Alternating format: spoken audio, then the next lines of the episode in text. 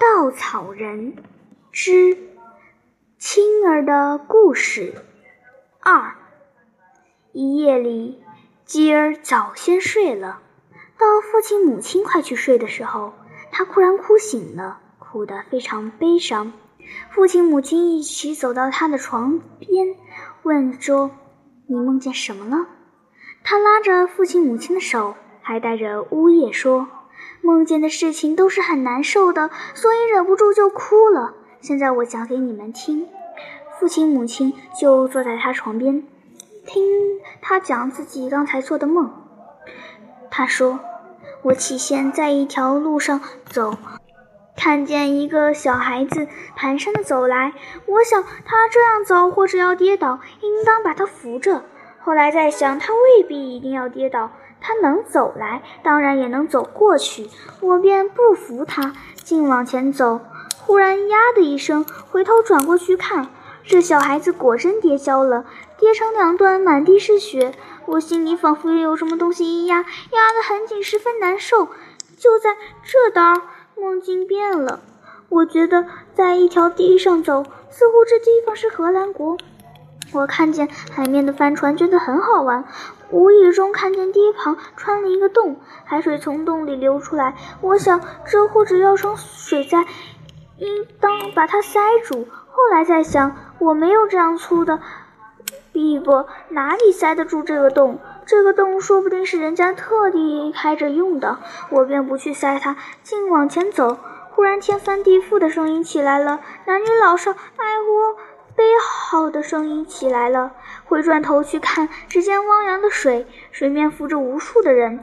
我心里又仿佛有什么东西一压，压更紧，更为难受。正在这当，梦境又变了。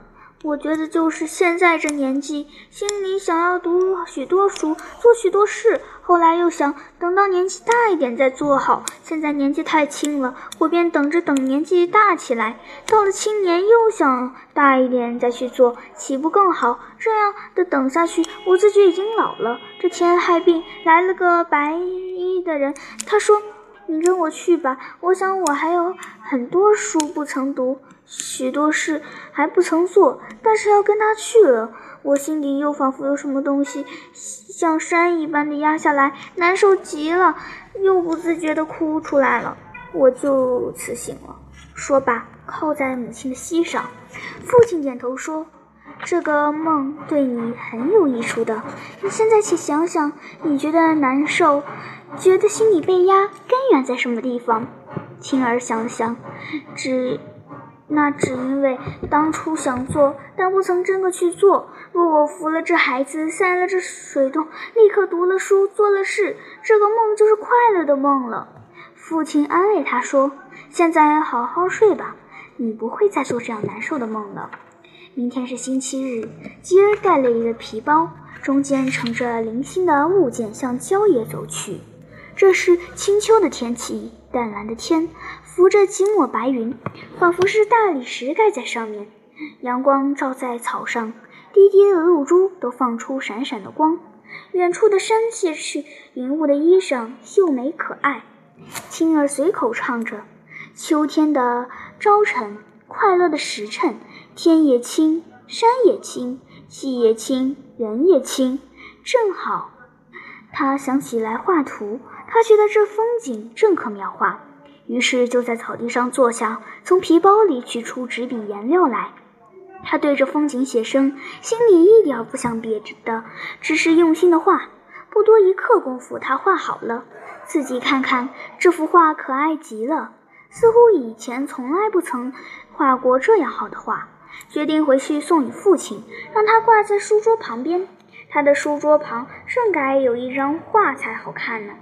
青儿藏好了画，向前走去，看见许多农人在那里割稻。在一块田里，只有一个老婆子工作着，不像其余的田里只有许多男女一同工作。这老婆子的年纪太老了，拿着镰刀只是嗦嗦的抖，气喘吁吁的声音也可以听得见。青儿想，她一定是独自一人了。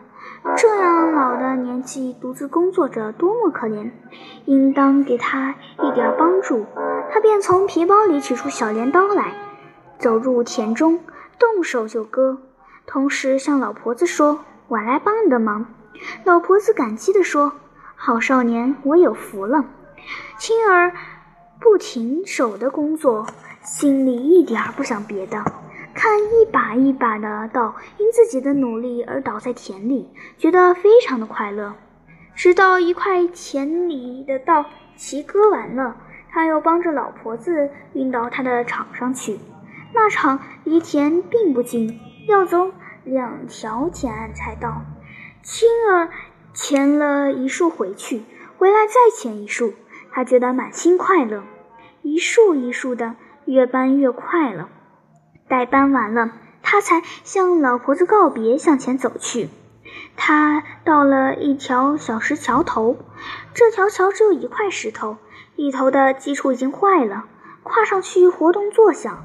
他心里想：这样的桥危险极了，若有小孩子走过，不留心便要掉下河里去，应当把它修理修理才是。他就脱了外面的衣服，从皮包里取出一根铁棒来，把基础石点着，使它一正。这是很要力气的工作，但他不曾想到这一层，只觉得一定要把它弄好才是。现在在那里脉动，心里非常快乐。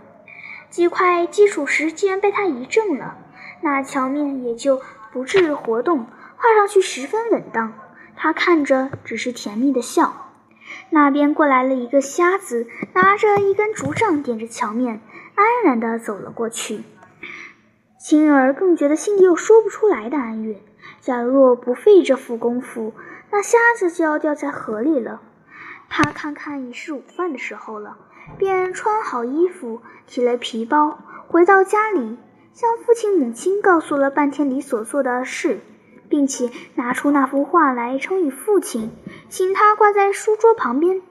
父亲说：“这幅画好，这是你第一幅好画，我马上把它挂在书桌旁边。”他便去取镜框子和钉。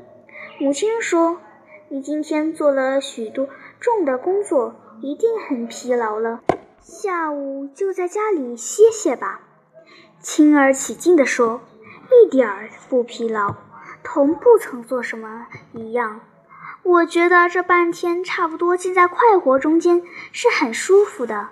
以后要永远浸在快活中间才有趣呢。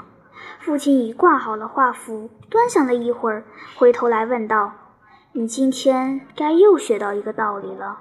为什么今天的半天使你这样快活？”我明白了。金儿挺挺身体，像小英雄的模样，说。现在要做的是马上专心的去做，这就是快乐的根源。父亲母亲听了一起拍手赞美道：“聪明的孩子，你又自己学到了一个道理了。”